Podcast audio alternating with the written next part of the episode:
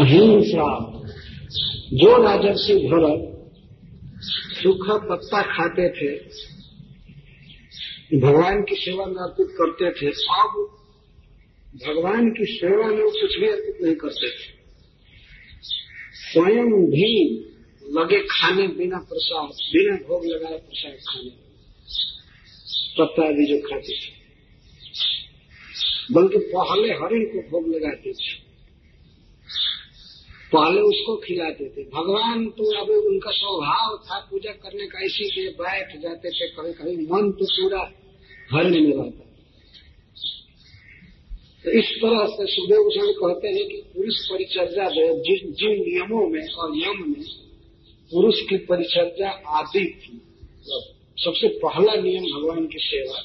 तो भगवान की सेवा के साथ साथ यम, नियम सब एक एक एक एक एक करके एक एक छूटते छूटते वियुज माना छूटते, छुटते छुटते, छूटते, कतिपय न अहर गणे कुछ ही दिनों में किन सर्व एवं उद्वसन सभी छूट गए। सर्व के बाद केव लगा रहे हैं। तो सभी छूट गए, एक बार हैं, लेकिन बच्चा खुचा कुछ होगा नियम तो उसको उसको वो भी सब छूट गया इसके लिए कहते हैं सर्वे एवं। कोई स्नान नहीं, संध्या बंधन नहीं, माला खूटी पर रखी है रखी है कभी एक तुलसी से भगवान की पूजा नहीं, जल से नहीं, कुछ नहीं, सारा नियम छूट छूटते छूटते सारा नियम छूट गया। एक क्रमशः, एक एक सह विजुज माना कतिपय न अहर गणे कतिपय का अर्थ कुछ ही दिनों में। बहुत ज़्यादा दिन नहीं लगा। कुछ ही दिनों में सर्वे एवं उद्वसन, उत्सन्न हो गए नष्ट हो गए नियम। और मन में ये बात थी कि मैं बहुत अच्छा कर रहा हूँ, बहुत अच्छा कर रहा हूँ। उनकी उक्तियाँ आप सुनेंगे आगे क्या सोचते थे। यद्यपि जब वो भजन नहीं कर रहे थे, भगवान की पूजा नहीं कर रहे थे, स्नान समय पर नहीं कर रहे थे तो उनको ऐसा कभी कभी मन में आता था, मेरा नियम छूट रहा है, मेरी भक्ति छूट रही है तो मन ही मन फिर संतोष करते कोई बात नहीं। ऐसे शरणागत की रक्षा के लिए, इतने बड़े कार्य के लिए छोटा सा काम छोड़ा जा सकता है। अब बताइए, अपना जप करना छोटा काम है। भगवान की पूजा करना अब छोटा काम हो गया। पूरा प्रजा का पालन छोड़ करके तो भजन करने आए और एक पशु पालन में लग गए। पूरी अगर यही करना होता तो राजा रहते और सारे सिंहों को मरवा देते, सभी हरिण की रक्षा हो जाती। ये वन में कुछ ऐसा नियम लागू करते ये सब कुछ छोड़ करके कृष्ण का भजन करने आए और अब एक हरिण पालन में लगे। सब नियम छूट गया इसे बहुत सावधान रहना चाहिए, खास करके जिनके पास हरिण है। हरिण मतलब छोटे छोटे बच्चे बहुत सावधान रहना चाहिए और हरिण नहीं। इन दोनों में बहुत आसक्ति होती है। स्त्री और पुत्र में सबसे अधिक आसक्ति होता है और इन्हीं के चलते आदमी नियमों का उल्लंघन करता है। ये रहे ठीक है, लेकिन इनसे केवल प्रयोजन भर संबंध रखा जाए उसको पढ़ा दे, लिखा दे, कपड़ा लत्ता जो कुछ देना हो दे, उसके लिए कमाए, लेकिन रात दिन चिंतन न करे। अरे सावधान रहना चाहिए कि उनके लिए हमारा भक्ति का नियम न खंडित हो। तो कोई कोई सोचे कि भाई किसी दिन विशेष बात पड़ जाती है तो उस दिन छूट जाता है। तो एक दिन छूटा तो फिर मन में ये बात आ जाएगी कल तो छूटा है तो ऐसे कोई बात नहीं, आज भी कर ले, दो दिन के बाद करेंगे। और जब दस दिन बीतेगा तो मन कहेगा, अब तो छूट ही गया तो कोई बात नहीं, छोड़ हम लोगों का ये अनुभव है मंगला आरती में उठते समय शाम को अलार्म देते हैं। अलार्म बजता है तो वही मन जो अलार्म दिया है, वो कहता है अच्छा दस मिनट रुक जाओ, अभी समय है। दस मिनट रुक जाओ। दस मिनट बीतता है तो सोचता है अच्छा और थोड़ा दस मिनट रुक जाओ। और बीस मिनट बीता तो वही मन क्या कहता है, अब तो बीत गया समय, अब तो नहाने में देर होगी, इसलिए बेटर है, थोड़ा सो। अब तो बीत गया समय। एक ही मन कितना पैंतरा बदलता है। इसलिए कभी भी अपने मन पर विश्वास नहीं करना चाहिए। भगवान ऋषभ देव ने कहा सुखदेव गोस्वामी न कुरियत कर ही चित सख्य मनसी ही नवस्थित है। मन पर विश्वास नहीं करना चाहिए। बहुत विढंगे तौर से ये, ये आत्मा को धोखा में डालता है मन ये भगवान की तरफ़ आने देना नहीं चाहता। तो इस तरह राजर्षि का एक एक करके सब नियम समाप्त हो गया। किस तरह उनकी हरण के बच्चे में आसक्ति हो गई, उस आसक्ति का वर्णन सुखदेव गोस्वामी करते हैं। राजर्षि हमेशा अपने मन में यही विचार करते रहते थे, अहो, बत अयम हरण कुणक ईश्वर रथ चरण परिभ्रमण रहेगा स्वगण स्वगण सुहृद बंधुभ्य परिवर्जित। शरणिम च माम उपसादित, मामेव माता पितरो भ्रातृज्ञातुम चौथिकांश चैवज्ञाय नान्यम कश्चन वेद। नान्य कंचन वेद। मयति विश्रद्ध अतएव मया मत्परायण से पोषण, पालन प्रीणम लालनम अनुसूयन अनुष्ठेय शरणापेक्षा आसक्ति प्रपंचयति अहो इत्यादि न इति कृतानुसंग प्रजमते अहो बत। ये भी कह रहे अहो बत। अहो आश्चर्य के लिए है और बत दुख के लिए है। अहो, कितना आश्चर्य है। इस काल चक्र में पड़ा हुआ यह हरिण बच्चा अकस्मात मेरे पास ला दिया गया। ईश्वर रथ चरण परिभ्रमण रहेगा काल को ईश्वर के रथ का चरण कहते हैं चक्का काल चक्र। ईश्वर रथ चरण। ईश्वर तो कृष्ण, भगवान। भगवान के रथ का चक्का है। चक्र है, काल चक्र। और इस काल चक्र ने घूमते घूमते घूमते घूमते इस बच्चे को मेरे गोद में डाल दिया। आपने दिया कि इस मातृहीन बच्चे का पालन करो। काल चक्र को ईश्वर रथ चरण करा जिस इष्ट देव का मैं भजन करता हूँ, उन्होंने हमें ये उत्तरदायित्व दिया इस बच्चे का पालन करने के लिए। तो काल चक्र ने इसको अपने माता पिता से वर्जित कर दिया। स्वगण सुहृद बंधुभ्य परिवर्जित। परिवर्जित हो गया। इसके कोई, इसका न समुदाय है, न इसके सुहृद है, न बंधु है। ये माता पिता ही नहीं है तो और समुदाय का प्रश्न ही कर। तो उनसे बिछुड़ गया, परिवर्जित और शरणम च माम उपसादित और मेरी शरण में डाल दिया गया। ये दोनों काम काल चक्र में किया। हमने नहीं किया। मैं कभी सोचा भी नहीं था कि हरण का पालन करूँगा, ये मेरी गोद में आ जाए। लेकिन भगवान के काल चक्र में, भगवान के रथ के पहिए में ला करके मेरे पास डाल दिया और बंधुओं से बिछड़ा दिया। और यह भी ऐसा है, ये भी बच्चा ऐसा है कि मामे मामेव माता पितर, ये मुझको ही अपनी माँ समझता है, ये मुझको ही अपना पिता समझता है। वो कहे तो समझ नहीं जाए, सब आप समझ रहे हैं।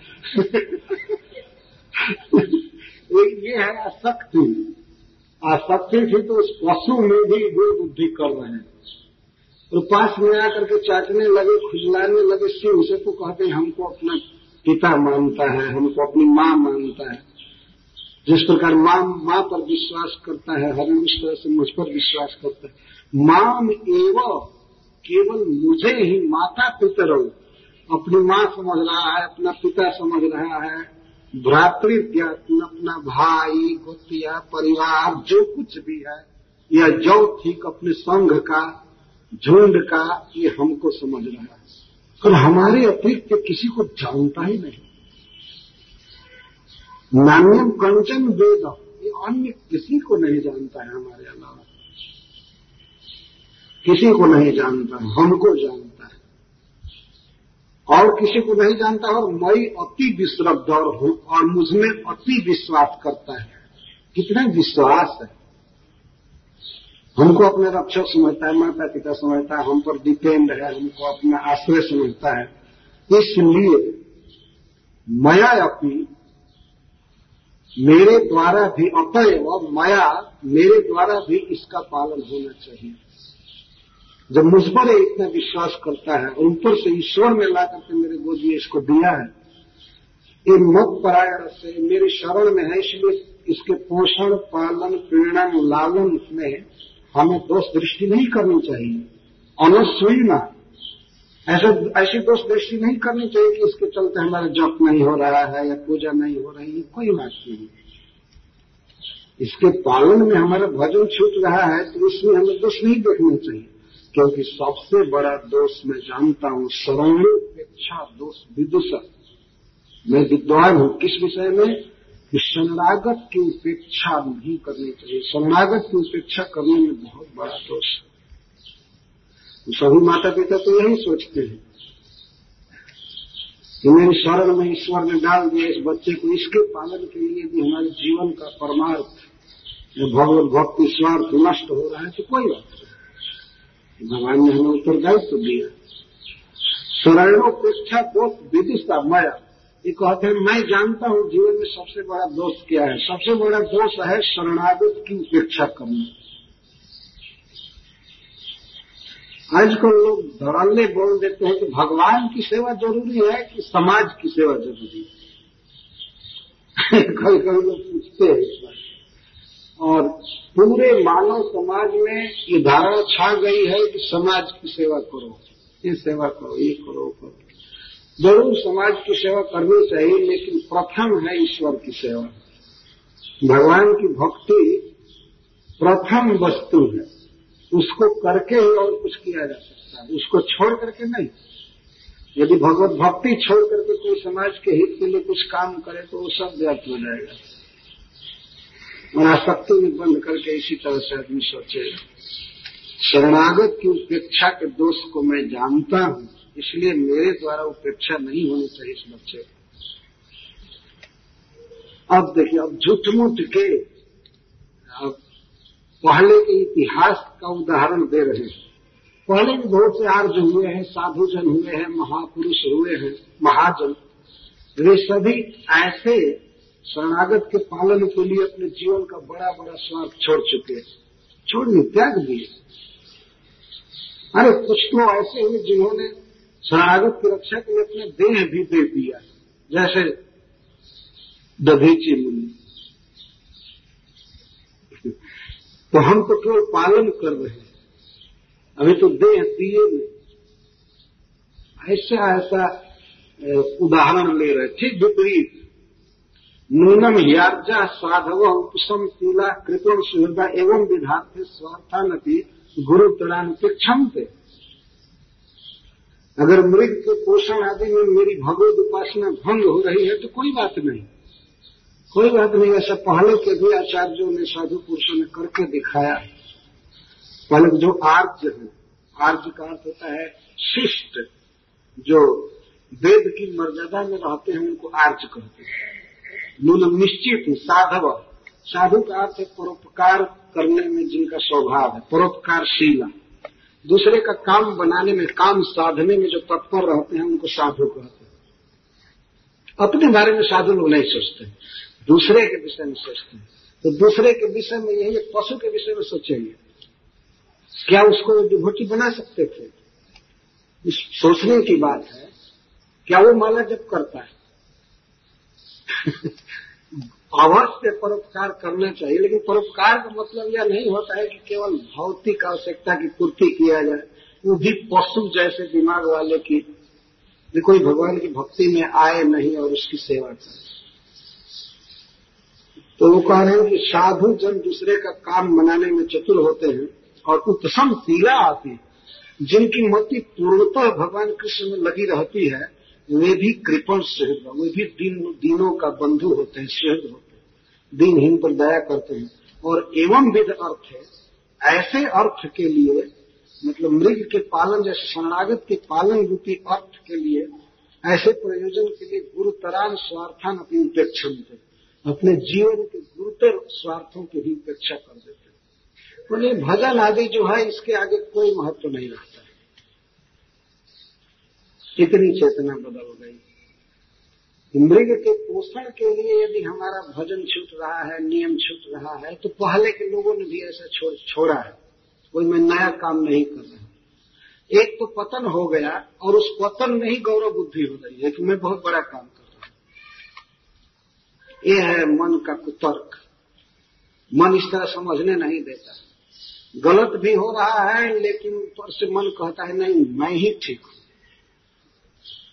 और अपने ही दल में पूर्व के आचार्यों को भी शामिल कर रहे कि ऐसा पहले के लोगों ने किया गुरुतर से गुरुतर स्वार्थ की उपेक्षा लोगों ने किया है शरणागत की रक्षा के लिए। तो मेरा जो भजन छूट रहा है, ये कोई आश्चर्य की बात नहीं किस तरह शक्ति हो गई और इति कृतानुसंग असन शयन, अटन, स्थान असन आदि सह मृग जमुना स्नेहानुबद्ध गया इस प्रकार से आसक्ति हो गई अनुसंग मतलब आसक्ति।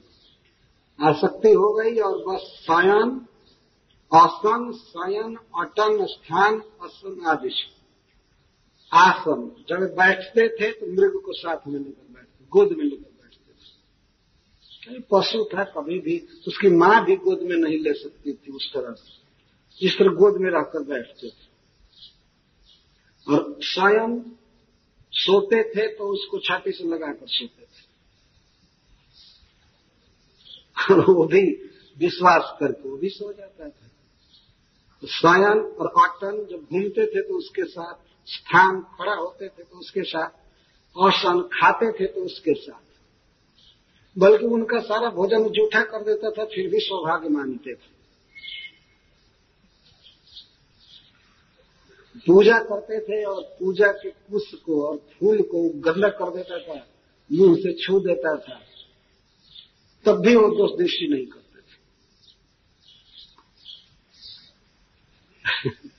इस तरह से बुद्धि हो गई। तो घूमते समय, चलते समय, खड़ा होते समय उसी के साथ रहते थे स्नेहानुबद्ध हृदय। स्नेह का अनुबंधन लग गया उनके हृदय में उसके साथ। स्नेह का बंधन। वो जहाँ जाता था, जाते थे, ले जाते थे, घूमते थे। कभी डरते थे कि यहाँ छोड़ करके जाऊँगा तो बाघ आकर खा जाएगा। उसके बिना जा भी नहीं सकते थे।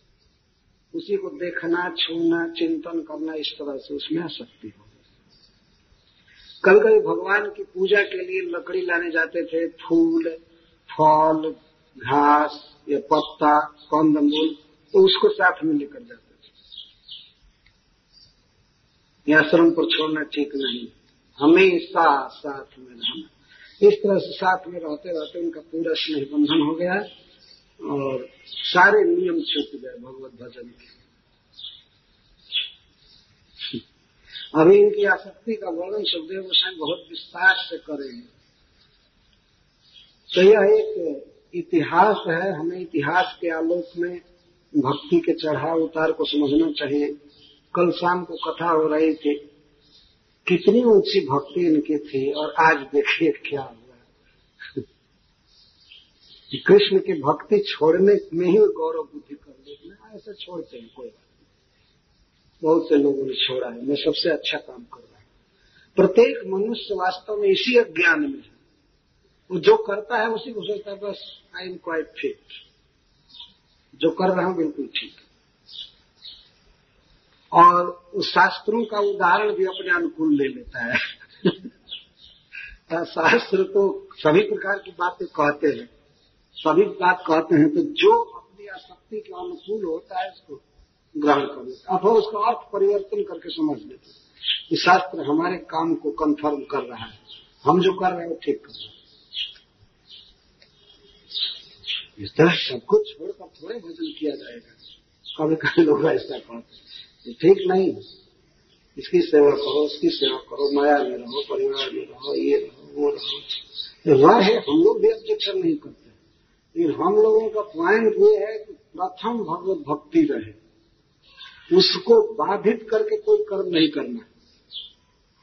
वह होता रहे इसके साथ और हो जाए ठीक है। और उसके लिए अगर इसको छोड़ा जाए तो ठीक है। लेकिन घर के काम के लिए भगवत भक्ति को नहीं छोड़ा जा सकता इतना ध्यान रखना चाहिए। तो आगे हम सुनेंगे राजर्षि भरत किस तरह से और अधिक से अधिक आसक्त थे हरि। हरे कृष्ण। जय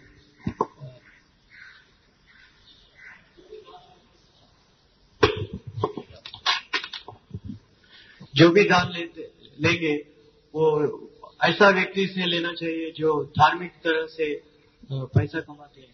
अधार्मिक तरह से पैसा कमाए तो उससे दान लेके भगवान का सेवा में नहीं लगाना चाहिए। लेकिन हम आजकल हम देखते हैं बॉम्बे में हम जो भी मंदिर के लिए जो भी पैसा लाते हैं ऐसा व्यक्ति है वो, वो बहुत सारे ऐसा व्यक्ति है जो आधार्मिक तरह से पैसा कमाते हैं।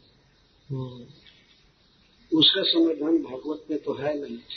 नहीं, मैं टॉपिक पूछने के लिए कहा, व्यवहारिक प्रश्न नहीं पूछना चाहिए।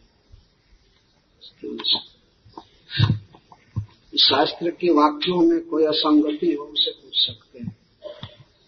व्यवहार की बातों को एडजस्ट करना बड़ा कठिन है। ये प्रश्न नहीं पूछ सकते।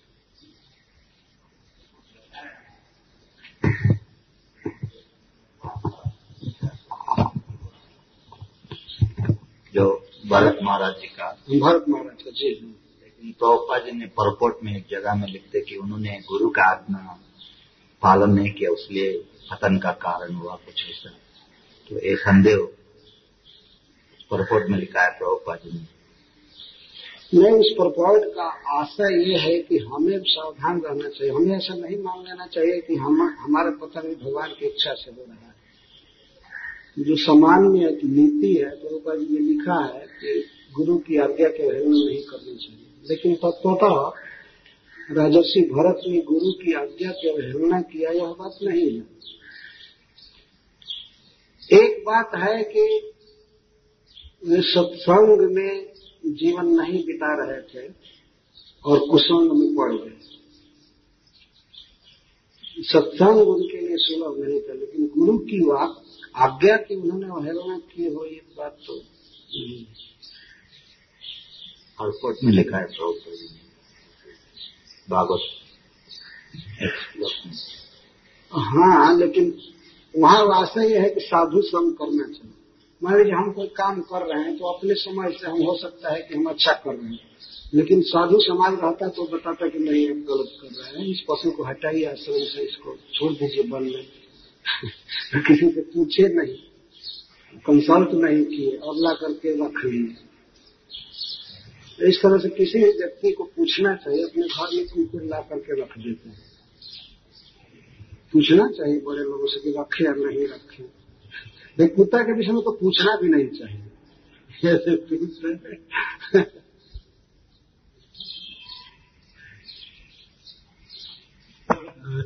ऐसी परिस्थिति हम लोग के सामने आ जाए। तो उस परिस्थिति में यदि हिरण के बच्चे के जगह पर कोई नवजात शिशु हो या गाय का बछड़ा हो और हम जप कर रहे हों, क्या ऐसी परिस्थिति में हम अपना जप करते हुए भी उस थोड़े समय के लिए कम से कम बचा सकते हैं? हाँ निश्चित। ये करना ही चाहिए। राजर्षि ने जो कुछ किया वो धर्म था भक्त कोमल हृदय का होता है, दया होती है इस तरह से किसी को अपने सामने मरते हुए देख करके पत्थर हृदय नहीं बना रह सकता। भोजन करते हुए क्या अगर थोड़ी देर के लिए भोजन छोड़ना भी पड़े तो ये काम करना चाहिए। और इससे ये डरना नहीं चाहिए कि हमारी दशा राजर्षि भरत जैसी हो जाएगी। ऐसी बात नहीं है, लेकिन हाँ अब अति मात्रा में नहीं होना चाहिए। जब ही नियम छूट रहा हो ज़्यादा तो समझ लेना चाहिए खतरा हो रहा है। वो अपने घर में बच्चा हुआ है और हम सोचे कि हम इसका पालन ना करें, छोड़ दो, क्योंकि हमारी भक्ति छूटेगी ये तो ये तो बुराई हो गई तो दोष हो गया। बच्चा है तो बच्चा का पालन करेंगे, स्त्री है, स्त्री से स्नेह करेंगे। लेकिन उसकी एक सीमा होती है। सीमा तक की इसके बाद अपने जीवन का जो कर्तव्य है, वो किए इस प्रसंग से ये नहीं मतलब है कि बस कुछ भी न करे। चाहे हमारे सामने कोई मर रहा हो कुछ भी कर रहा हो कोई भी रोगी दुखी कुछ भी हो हम ना करें। तो अपनी भक्ति कर हम कर भी नहीं सकते वैसे। कर भी नहीं सकते। हम अपनी आवश्यकता से ही इतना बाध्य हैं कि हम चौबीस घंटे भजन कर नहीं सकते। इसलिए उस अवसर पर रक्षा करनी ही चाहिए।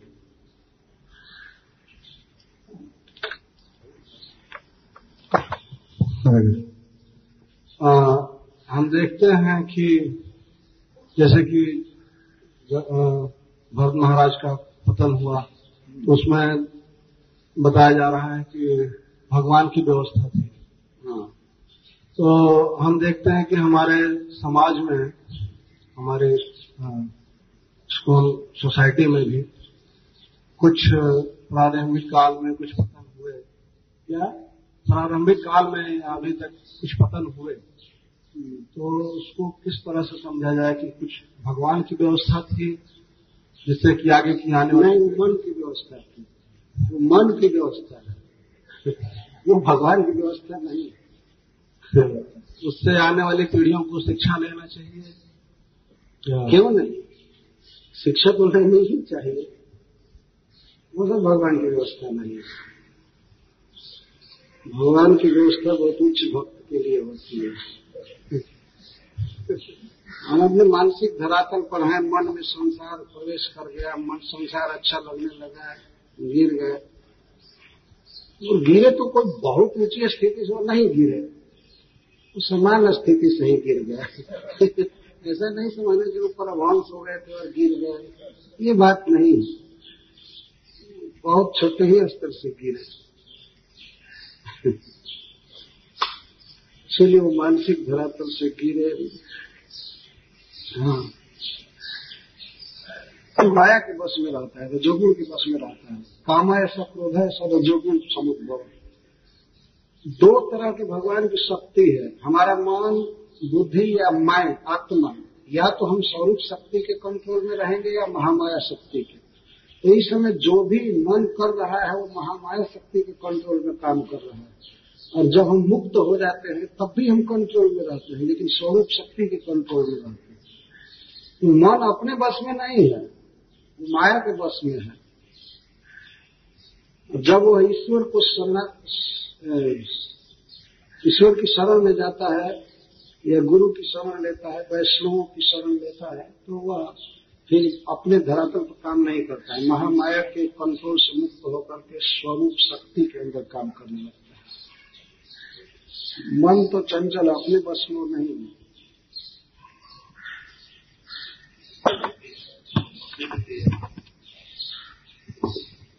जी हाँ। जैसे कोई यहाँ है तो ये मंत्र होती है भावक में जाना। जी जी जी। तो मन जो है वास्तव में जो व्यक्ति मन को अपने बस में रखते हैं तो मन उनका मित्र हो जाता है। बस में किया हुआ मन अपना मित्र होता है। और जब हम मन के बस में रहते हैं तो हमारा शत्रु होता है। तो आपको भागवत में लाने वाला वास्तव में मन है, भागवत में भजन में भगवान के दर्शन के लिए भी मन है, लेकिन वह मन अपना मित्र का काम करता है। एक ही व्यक्ति है, जब इसको अपने बस में रखेंगे तो आपका हित करेगा। और इसके बस में हो जाएँगे तो आपकी दुर्गति करेगा। ये भागवत में लिखा गया है, गीता में भी भगवान कहते हैं कि जिन्होंने अपने मन को जीत लिया है तो उनका मन उनका मित्र होता है। और नहीं अगर मन के बस में हो गया तो वो दुश्मन का काम करेगा अहित का काम लेकिन इसको जज कैसे किया जाए? कि मन हमारे बस में है कि नहीं?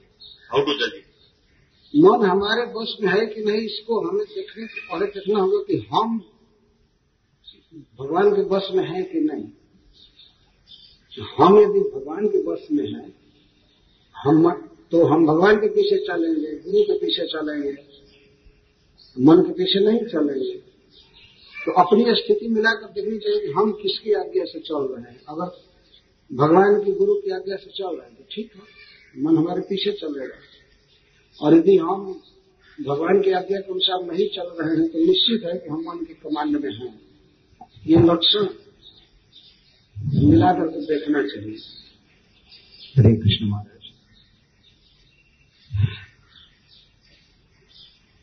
ज्ञान मार्ग में कोई ज़्यादा से ज़्यादा ज्ञान मार्ग में तो में बताते हैं कि शादी का कोई मौका नहीं। क्या मौका? शादी विवाह। ज्ञान मार्ग में। ज्ञान मार्ग में? विवाह का कोई विवाह? हाँ। अच्छा अच्छा। हाँ। राइट ठीक ठीक। हाँ हाँ। और ज्ञान मार्ग में भी पतन हो सकते हैं। खास करके जो ब्रह्मचारी हैं। हाँ। तन भी मतलब जो देवता लोग इंद्र हैं उनके ऊपर कुछ प्रभाव गिराता है वो गिर जाता है। हाँ। हम भी देखते हैं वैष्णव संप्रदाय में भी ब्रह्मचारी हैं। गृहस्थ है वानप्रस्थ संन्यास। तो इसमें भी वो प्रवाह है क्या? गिरने का। जैसा ब्रह्मचारी ऐसा है कि ज्ञान मार्ग जो है वह तो एकाकी पथ है। और उसमें वो खुद ही ज्ञानी सोचता है कि मैं ब्रह्म हूँ। और दूसरे को भी ब्रह्म में देखता है। तो ब्रह्म से विवाह वो क्या करेगा? एक ब्रह्म के अलावा कोई दूसरा होता ही नहीं है। तो उसमें गिरने की बहुत संभावना होती है। लेकिन भक्ति मार्ग ऐसा है कि जो मानव की क्रियाएँ हैं चाहे ब्रह्मचारी हो, चाहे सन्यासी हो, गृहस्थ हो, इन क्रियाओं से भक्ति योग का साम्य है, मेल है। भगवान की नित्य लीला में भी ये काम करना है। वो दूसरे स्वरूप शक्ति के अंदर होगा। लेकिन इस तरह से गाना, बोलना, खाना, नाचना, किसी के लिए काम करना, ये उस लोक में भी है। इसलिए ये अपना स्वरूप है। इसमें गिरने की बहुत कम संभावना होती है। क्योंकि यही साधना का काम करता है वास्तव में जैसे मान लीजिए कुकिंग है तो वही कुकिंग, भोजन बनाना यदि हम कृष्ण के लिए करने लगे तो स्वाभाविक है, लेकिन जहाँ बिल्कुल खाना ही नहीं है, वहाँ दूसरी बात होगी। तो हम भोजन बनाने द्वारा पेंटिंग द्वारा, पुस्तक छापने द्वारा या फेस्टिवल द्वारा, जप द्वारा, जैसे तैसे हम भक्ति कर सकते हैं। क्योंकि हृदय वैसे चाहिए बल्कि जो लोग आसक्त हैं, माया में हैं, वो ज़्यादा भक्ति कर सकते हैं। क्योंकि उनके हृदय में ऑलरेडी वो प्रवृत्ति आ गई है, किसी में आसक्त होने की तो वो जल्दी आसक्त हो सकते हैं कृष्ण में। केवल ट्रांसफ़र करने की ज़रूरत है, उनकी धारा को। केवल मोड़ना लेकिन जो ज्ञानी है, जिनका हृदय काठ का बना हुआ है तो किसी से प्रेम करने जानते ही नहीं। इसीलिए भगवान से भी वो नहीं सीख पाएँगे। कठिन है। तो ज्ञानियों के लिए संभव नहीं है, लेकिन अन्य भक्ति मार्ग में गृहस्थ, ब्रह्मचारी वानप्रस्थ सन्यासी का कोई भेद नहीं है। कोई भी कर सकता है। लेकिन अपने अपने ढंग से करेंगे। महाराज, जब कोई व्यक्ति भक्त नहीं है और उनके विचार, उनके मन में जो विचार उठता है कि साधु संगति करनी चाहिए। ये भागवत सुनना चाहिए तो वो माया के विचार माना जाएगा? नहीं। जब भगवान की ओर कोई विचार प्रेरित करे तो माया का विचार है ही नहीं।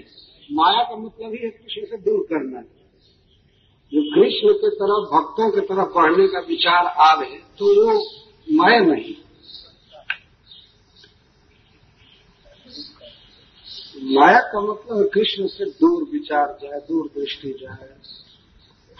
पर यहाँ पर प्रश्न महाराज ने जरा अभी भी मेरा नहीं हुआ है।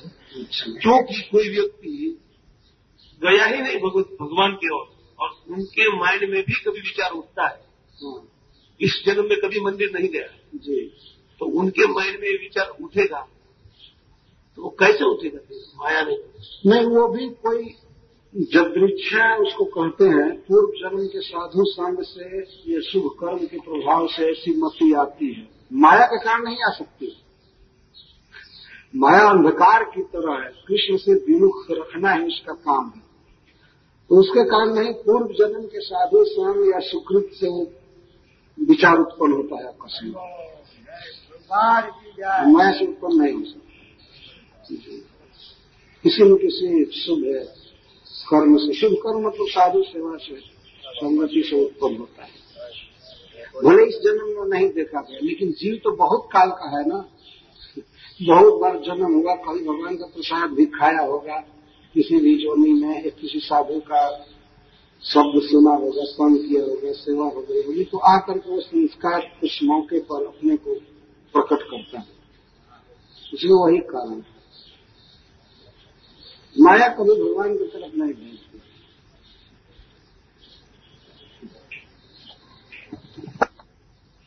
आज तक कर रहे थे। भारत भरत कई तरह के यज्ञ करते थे। क्या? यज्ञ यज्ञ जब उसमें एक अश्वमेध यज्ञ है। तो उसमें ब्रैकेट में लिखा है प्रभुपा जी के बुक में जिसमें अश्व की बलि दी जाती है घोड़े की। हाँ। तो उस वक्त भी ये बलि हाँ। हाँ पशुओं का घोड़े को जग कुंड में डाला जाता था और नया बन करके निकाला जाता था। ये ये शास्त्र कहता है। तो वास्तव में वह बलि नहीं वो मारना नहीं था।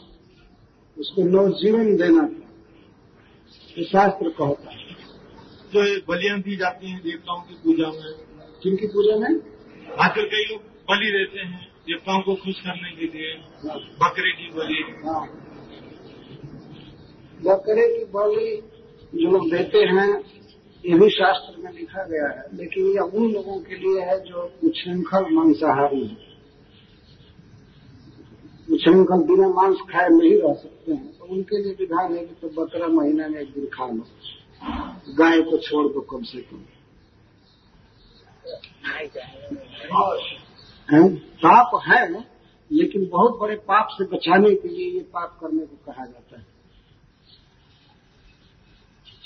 अगर मान लीजिए जो गाय खाने वाले हैं, वो मछली खा करके संतोष करें तो बहुत अच्छा है।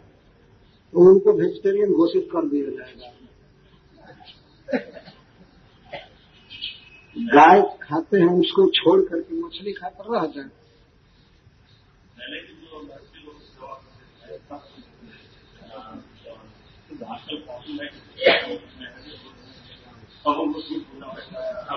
नहीं वैसी तपस्या संभव भी नहीं है और आवश्यक भी नहीं है। उतना हम लोग कर नहीं सकते, उतना हज़ार वर्ष जिएँगे ही नहीं, क्या करेंगे? उतनी शक्ति नहीं एक दिन एकादशी का उपवास करने में तो नानी मरती है। क्या तप करेंगे? है कि नहीं? हम लोग जो खड़े होते थे तो हज़ारों वर्ष खड़े रहते थे, सोते नहीं थे। हम लोग तो बिना सोए रोज नहीं रह सकते। क्या तप करेंगे हमारे लिए तप यही है कि हम शुद्ध आहार करें, भगवान का जप करें, उनका ग्रंथ पढ़ें, सेवा करें, प्रचार करें। हमारे लिए तप यही है। वो तप करना भी नहीं है, कर सकते भी नहीं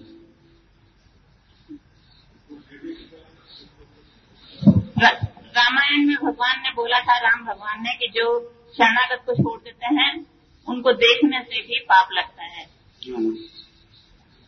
सही है।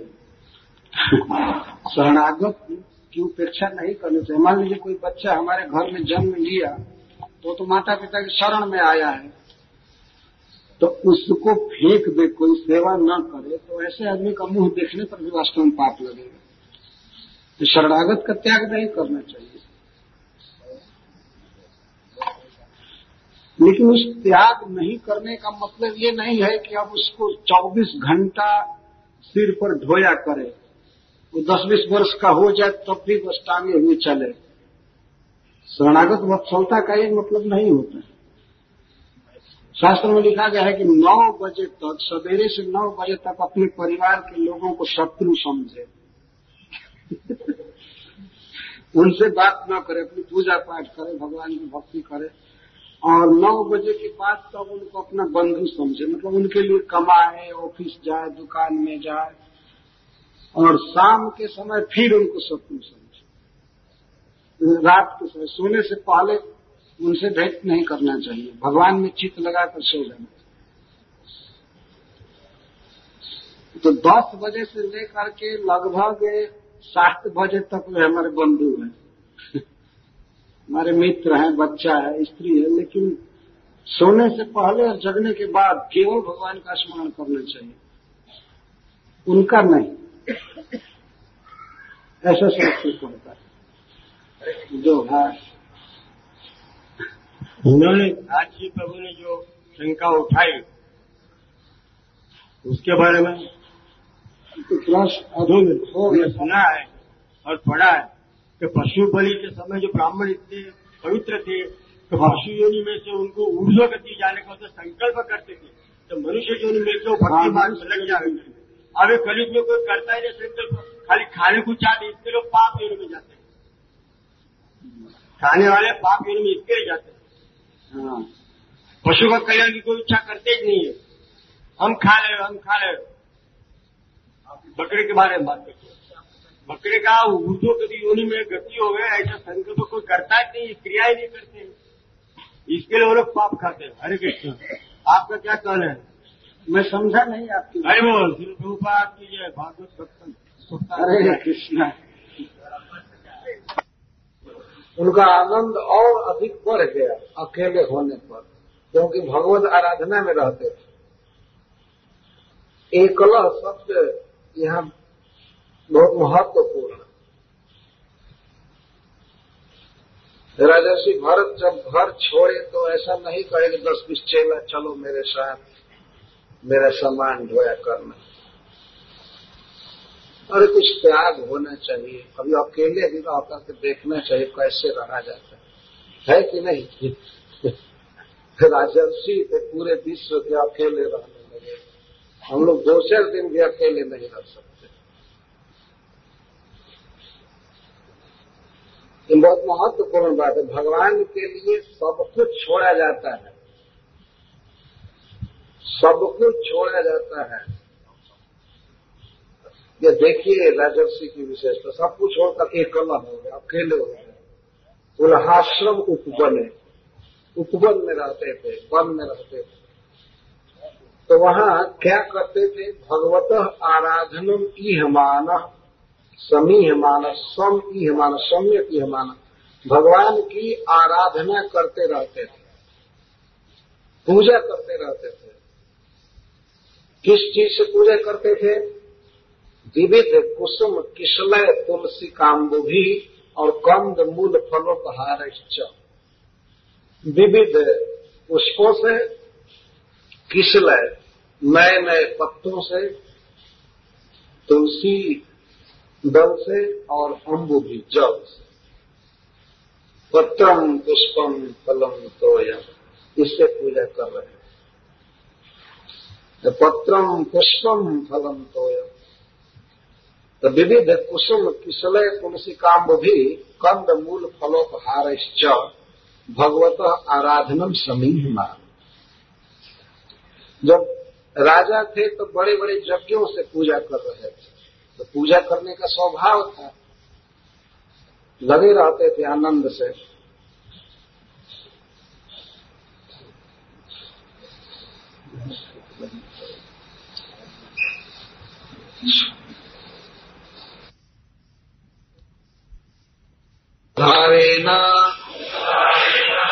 तत्र तत्र अध्याय आठ है, श्लोक तेरह।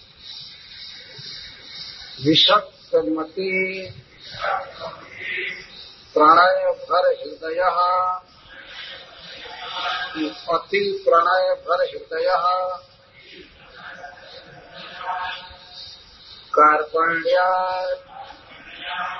स्कंधेन उद्वहति। एवं उत्संगे पुरसी च आधाय उपलालयन मुदम परमा अवाप। कैसी आवाज़ है?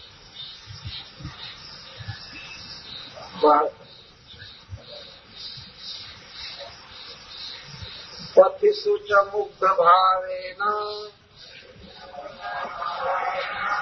तत्र तत्र विषत्तम्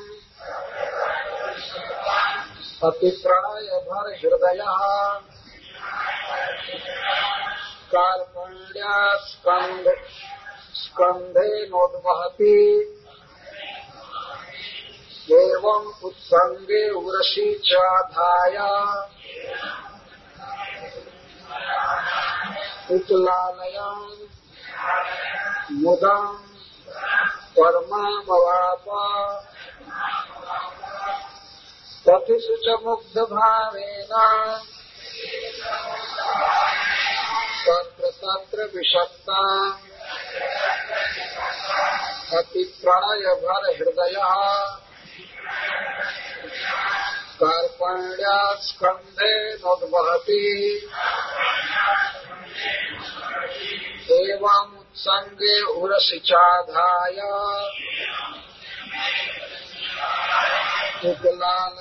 मुदम् परमामवाप।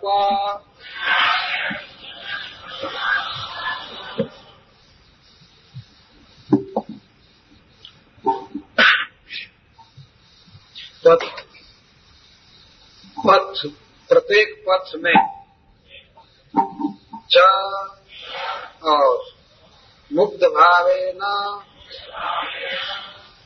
बाल्य स्वभाव के कारण, अज्ञ होने के कारण।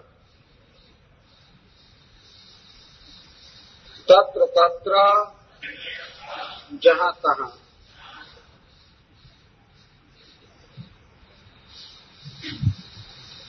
विषक्ता फंसे हुए? अति प्रणय भर हृदय अच्छे स्नेह से भरे हुए हृदय वाले। कार्पण्या दीन, दीनता बस मृग का वियोग नहीं सह सकने के कारण। स्कंधे न कंधे से खुद बहाती ढोते थे। एवं इसी प्रकार उत्संगे गोद में, उरसी वक्षस्थल में, च और आधाया रखकर उपलालयन अधिक लालन करते हुए। मुदाम आनंद, परमा अति अवाप कहते थे।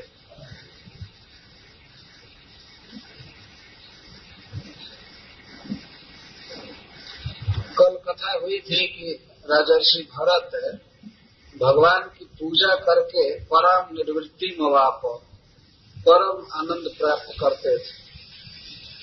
और आज आप यहाँ पढ़ रहे हैं कि मृग को अपनी गोद में रखकर, अपने कंधे पर रखकर और अपनी छाती में रखकर परमा मुदम अवाप ठीक परमा निर्वृत्ति और परमा मुदम, दोनों ये कही है। भगवान की पूजा करके जो आनंद उनको मिला था उतना ही आनंद अब मृग के संग से गिरने लगा। इतना, इतनी चेतना गिर गई।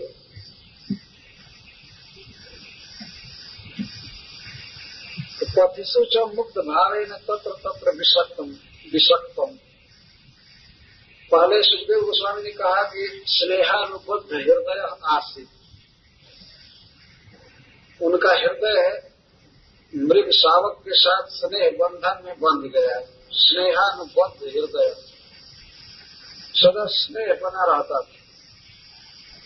तो वो किस तरह से स्नेहानुबद्ध हो गए, उसी का वर्णन आगे कर रहे हैं। वे कुश स्वामी, फल, क्लास आदि लाने जाते थे तो उसको साथ में ले जाते थे। अब तेरहवें श्लोक से हम चालू कर रहे हैं।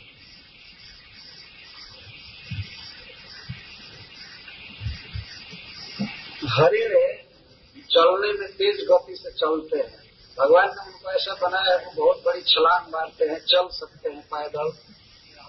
लेकिन पथ पथ में, पथिसु, प्रत्येक पथ में जब राजर्षि भरत चलते थे तो वह हरिण मुक्त भाव से कहीं कहीं विषक्त हो जाता था। विषक्त का अर्थ फंस जाना, रुक जाना। वो कहीं कोमल तृण चढ़ने लगता था। या कहीं महा कीचड़ गर्दन के ऊपर फंस जाता था। उसको पता नहीं चलता था, बच्चा था, मुग्ध भाव मतलब बाल्य भाव। जो पता नहीं था कि मैं यहाँ घास चढ़ने जा रहा हूँ तो मेरा पैर फंस जाएगा। तो कभी कभी फंस जाता था। कीचड़ में, पंख में। तो इसको विषक्तम कहेंगे, अथवा कहीं कहीं घास चढ़ने में रुक जाता था। चलता नहीं था। तो महाराज भरत इतना स्नेह उस हरण से करते थे कि उसके रुक जाने पर ये विचार करते थे कि वो थक गया, फंस गया। अरे, तुमको इतना मालूम नहीं है कि यहाँ पंख था। तुम इतना अज्ञ हो गए, उठाकर गोद में रख लेते। तो इसको फंसने नहीं देंगे। अब इस चलने में थक गया है उसको उठा करके चलते स्कंधे न उदबहती स्कंध से उदबहती उदबहती मतलब उठा करके बहती वहन करते थे। कंधे पर लेकर के ढोते थे। और इसलिए वो चलने में बेचारा कीचड़ में फंस जा रहा है, या कहीं लता पता में उलझ जाता था, आगे नहीं बढ़ पाता था तो उठा करके गोद में रखते स्कंध पर रख लेते ये आसक्ति क्यों रख लेते थे? कार्पण्य। कार्पण्य कहते हैं दीनता को। मतलब उस मृग शिशु के वियोग को वो एक मिनट भी नहीं सह सकते थे। इसको दीनता कहते हैं। जब कोई मनुष्य किसी के बिना नहीं रह सकता है तो कहेंगे कि लाचार है, दीन है। उसके बिना वो रह ही नहीं सकते। कृपण हो। गए वास्तविक बात है कि जब उसको वो छूते थे या देखते थे, अपने शरीर पर रखते थे, तब उनको परमा मुदम अभाव तब परम सुख मिलता था। तो भगवान से जो सुख मिलता था, शायद उससे भी बढ़ गया है। ये दशा हो जाती है। अच्छा एवं इसी तरह से कभी कभी कंधे पर न लेकर के गोद में रख लेते थे, उत्संग में। उठा करके गोद में रखते थे। तो हमारा बच्चा चलने में असमर्थ है, चल नहीं, चला नहीं जा रहा है। कोमल कोमल पैर थक गए। तो मैं किस दिन के लिए तो उठाकर गोद में रख लेते। और उरसी आधा है जब चलते थे, तब गोद में रखते थे और बैठते थे, तब छाती में रख लेते थे। उरसी आधाय ऐसे जैसे बच्चे को हम लोग रखते हैं, गोद में वैसे रखते वास्तव में ये सारी भावनाएँ मन में है। किसी में सुख नहीं है, न किसी में दुख है। मन मान लेता है कि इस व्यक्ति से हमको सुख मिल रहा है और दूसरे से दुख मिल रहा है। तो उनके मन में ऐसा अभिनिवेश हो गया था, इसलिए उसको रसी और उत्संगे आधाय परम सुख पाते थे। इस संसार में वास्तव में यह एक भौतिक सुख है। विशेष करके अपने पुत्र को अंक में रखने का सुख है, इस संसार के सुखों में बहुत बड़ा सुख है।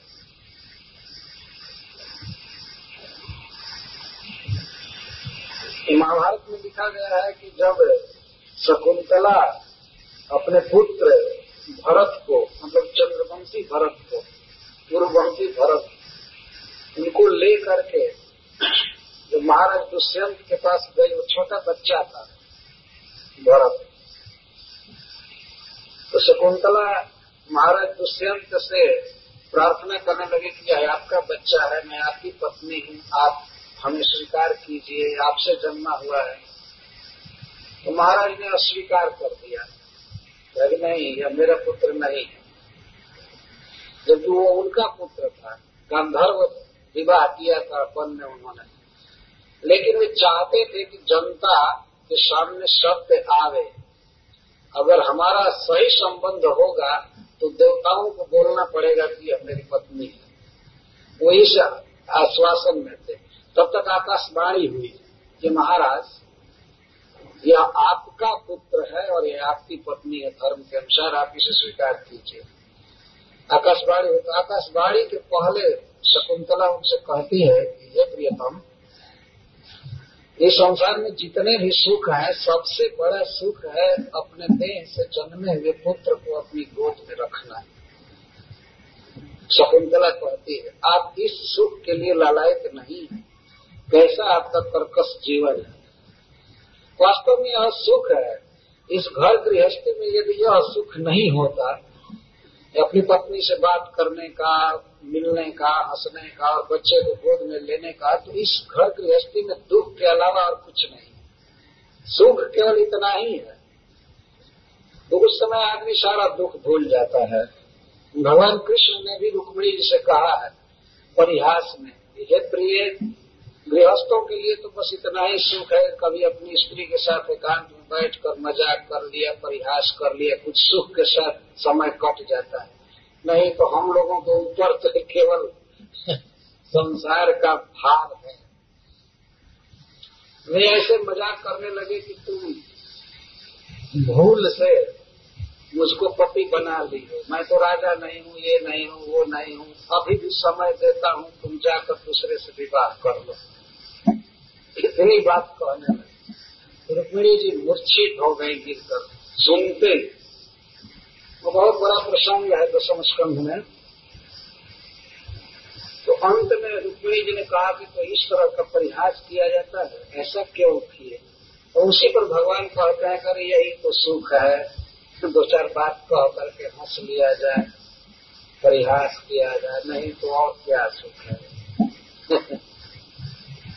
ये गृहस्थों को भगवान शिक्षा दे रहे तो बच्चों को हृदय में रखने का सुख बड़ा सुख है, इसलिए सुखदेव गोस्वामी यहाँ परमाम मुदम शब्द का प्रयोग कर रहे परमाम सर्वश्रेष्ठ आनंद पाते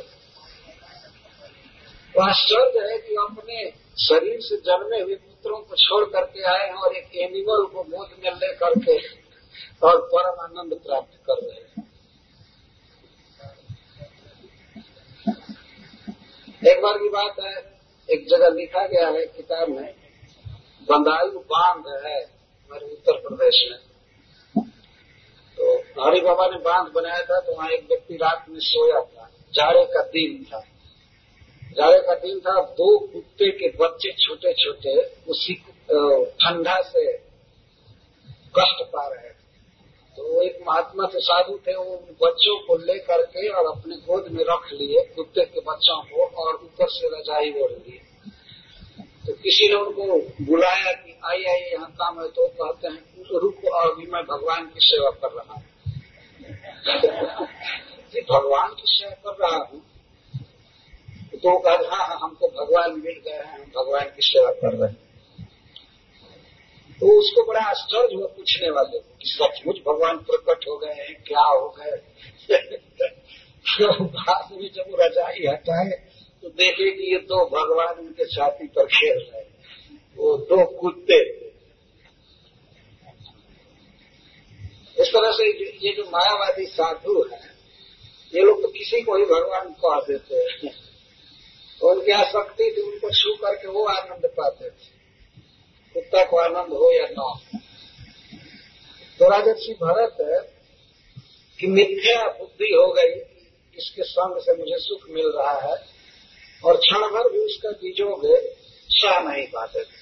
वास्तव में इस संसार में जो भी प्रिय है, और प्रिय से मिलने वाला सुख है, वो सब अपने मति का विलास मात्र है, उसमें और कुछ है नहीं। मति विलसित एक मान्यता पर है। तो मैं बहुत व्याख्या नहीं करना चाहता हूँ। हमारा कोर्स बहुत पीछे छूटा हुआ है। इसलिए मैं जल्दी जल्दी आगे बढ़ना चाहता हूँ। आप सुधे श्रोता हैं, विद्वान हैं, आप लोग समझ लेंगे। मैं बहुत परिश्रम करके लिखा हूँ प्रभुपा जी के प्रपोज से। और आचार्यों की टीका से मैं प्रयास कर रहा हूँ कि बिल्कुल शुद्ध कहूँ, लेकिन फिर भी मायाबद्ध जीव होने के कारण कुछ न कुछ त्रुटि, कमी आ ही जाएगी। तो उत्तम श्रोता का लक्षण लिखा गया है, कहा गया है कि वे सूप के समान होते हैं। सूप समझते हैं ओसाया जाता है, अनाज या फटका जाता है। तो सूप है अनाज को अपने भीतर रख लेता है और पूरा करकट को बाहर फेंक देता है। तो उत्तम श्रोता सूप के समान होते हैं। वक्ता के मुख से निकले हुए दोषों को और कमियों को ग्रहण नहीं करते। और इसमें जो भी अच्छी बातें निकलती हैं, उसको हृदय बैठा देते हैं। और जो निकृष्ट दोषदर्शी श्रोता होते हैं, वे चलने के समान होते हैं। चलन अनाज चलना। वो अनाज को तो नीचे गिरा देती है और कूड़ा करकट सब हृदय में रख लेते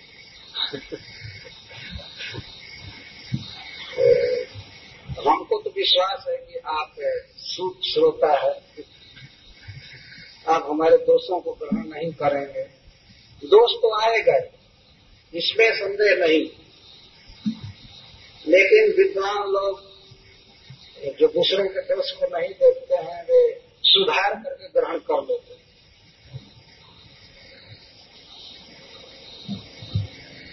मैं आगे बढ़ रहा हूँ। क्रियायाम निर्वर्तमानायाम अंतराले अपिथाय जदैनम अभिचक्षित।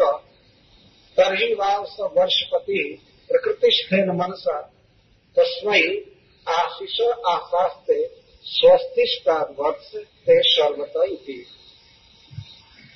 इतना आसक्त थे, यहाँ तक कि जब भगवान की पूजा करते थे, क्रियायाम निर्वर्त मानायाम जब उनकी क्रिया चलती थी भगवान की पूजा चलती थी। देह का स्वभाव होने से पूजा करते थे।